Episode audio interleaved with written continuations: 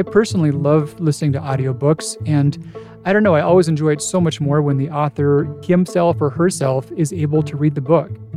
I'm someone who gestures a lot when I talk. And so I discovered pretty quickly that if I moved around, if I gestured at all, it would create noise, and we couldn't have that. I enjoy listening to audiobooks while driving and flying because it's kind of what I would define as net time. I'm able to absorb some good information. Welcome to This is the Author, where authors talk about narrating their audiobooks. In this episode, meet naturopathic medical doctor Alan Christianson cognitive psychologist Therese Huston, and retired Navy SEAL commander Rich Diviney. Listen in to hear how each of these authors was inspired to write their books in order to help others, and then discover what it was like for them to be in the recording booth. Enjoy.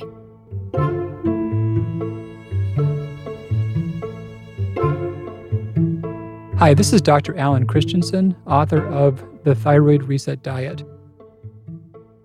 I wrote my book because new findings have shown that thyroid disease can be reversible, and nothing else has really talked about this. So I was just excited to share this and get this information out to the public. I was inspired by a couple of decades of practice treating thyroid disease and always seeing people want more solutions and want ways that their diet could be part of their recovery. So I was really happy to see this as an answer.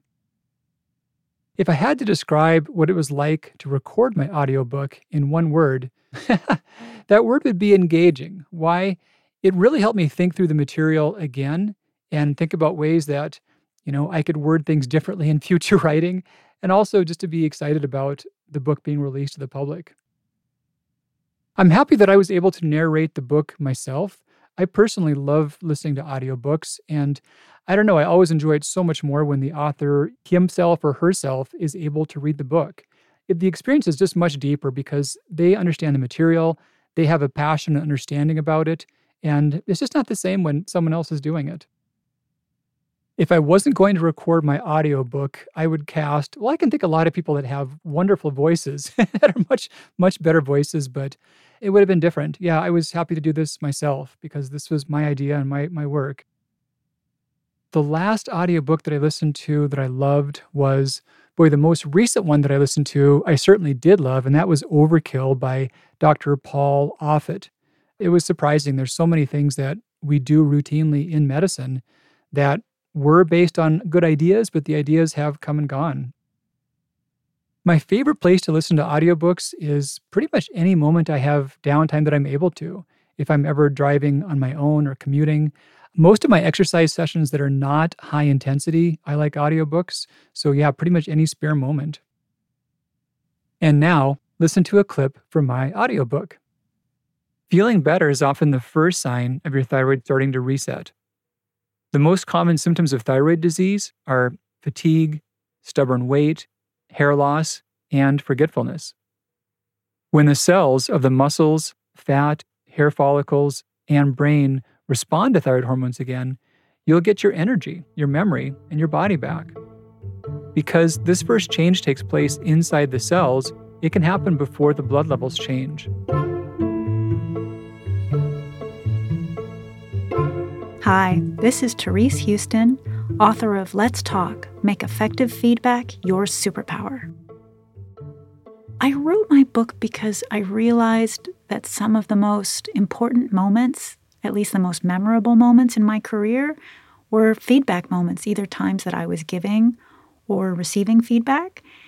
And it's clear to me that we all deserve great feedback, but we don't all receive great feedback and I'm really hoping to change that. I was inspired to write my book because I'd read this article by Shelley Correll and her colleagues. She's a sociologist at Stanford.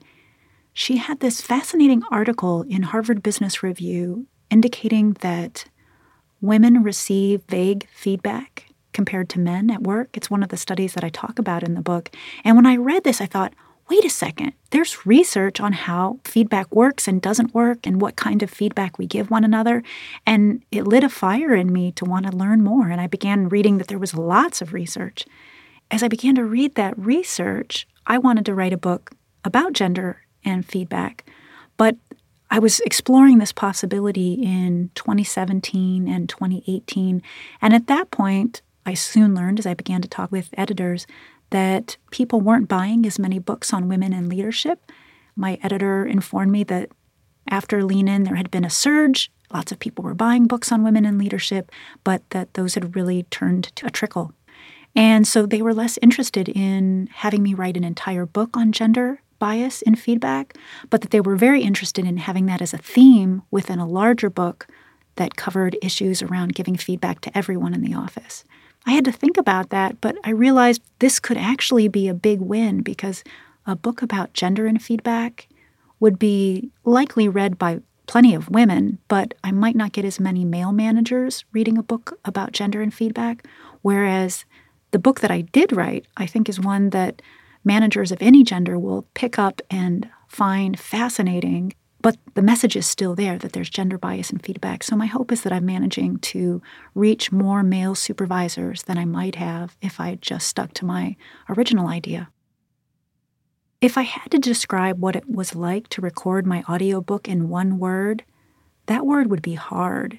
It was much more physically demanding than I expected. I thought the hardest part was going to be staying hydrated. And I'm someone who gestures a lot when I talk. And so I discovered pretty quickly that if I moved around, if I gestured at all, it would create noise, and we couldn't have that. We couldn't have the sound of my arms moving. So I had to sit really still, and that was much harder than I expected. So it's a funny aspect of the way that I communicate that sitting still for a couple of hours on end was tricky. I realized I had trouble pronouncing especially that word, especially, I would say it is especially instead of especially. That was a tough word for me. And I also stumbled over the word imagine. And we came to the conclusion it probably reflects some accent from Northeastern Ohio that I have. Those two words gave me trouble. I'm proud that I was able to tell these stories. There were so many great people that I interviewed. And I'm really proud that I was able to tell their stories with some of the emphasis that they used when we were having these conversations. I really feel proud that I was able to capture some of what they were passionate about or what they were frustrated by. It's a real honor to tell their stories. I'm excited for listeners to hear how much research there is on feedback. I'm a social scientist by training and I, I, love research. And even I was surprised how much research there was examining what good feedback looks like and what kind of mistakes people make in feedback. And I'm excited to bring that to readers and listeners. I think there's so much there that we can get from the research that I didn't know about. If I wasn't the person to record my audiobook, I would love if Maya Angelou had been the one to record it. She's unfortunately passed away, but I heard her speak. Gosh, it was probably back in 2001, 2002. And she was just so powerful. She was telling stories of her own life as well as reading some of her poetry. And that would have been the dream to have her narrate my book. The last great audiobook that I listened to was Indistractable by Nir Eyal. I tend to listen to a lot more nonfiction as audiobooks, and his book was fabulous because it's a productivity book about how to get focused and stay focused. I read a lot of books that could be helpful, but this is one of those rare books where you actually immediately apply some of his ideas. And it does. You immediately become more productive and more focused. I was really impressed and really got a lot from his book. I love listening to audiobooks in my car. I get so much out of them and I know that I'm really engaged when I pull into my driveway and I just sit there and I keep listening. I don't I don't get out of the car and you know 10 minutes can go by and I've I've just sat there wrapped in the driver's seat not being able to tear myself away and and that's for me a real sign of a great audiobook. And now, listen to a clip from my audiobook. When employees talk about feedback, they usually mention two kinds positive and negative. When managers talk about feedback, they tactfully avoid the word negative and promise feedback that's constructive instead. These labels aren't all that useful because if you're on the receiving end, you don't need them. you know immediately if what you're hearing about yourself is positive or negative. But there's a better way of categorizing feedback. As a people manager, you want to distinguish three kinds appreciation, coaching, and evaluation.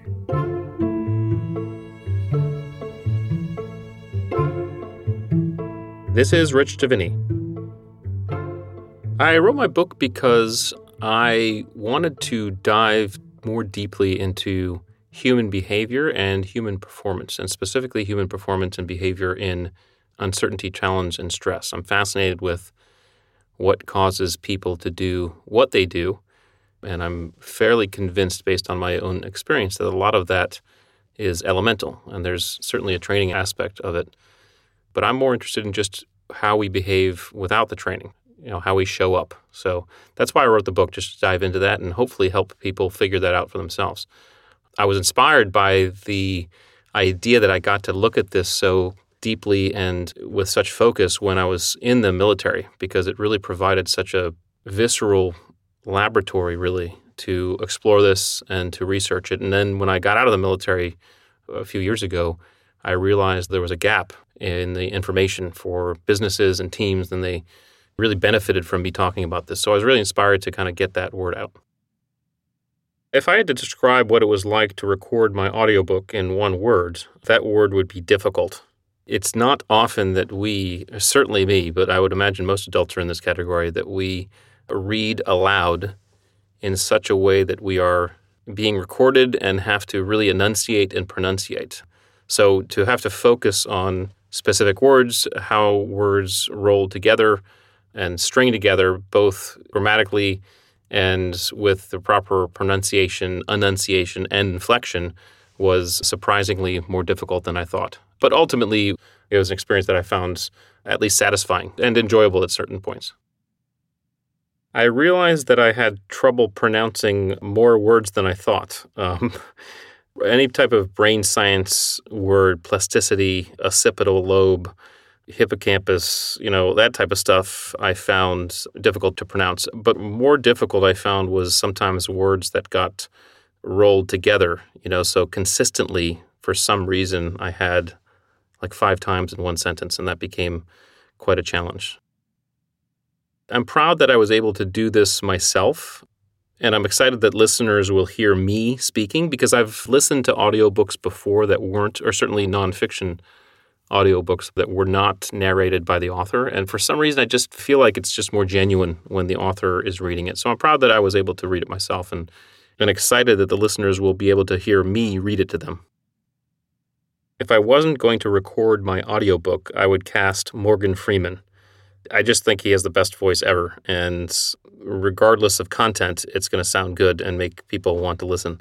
And if nothing else, put you in a nice calm mood and maybe to sleep.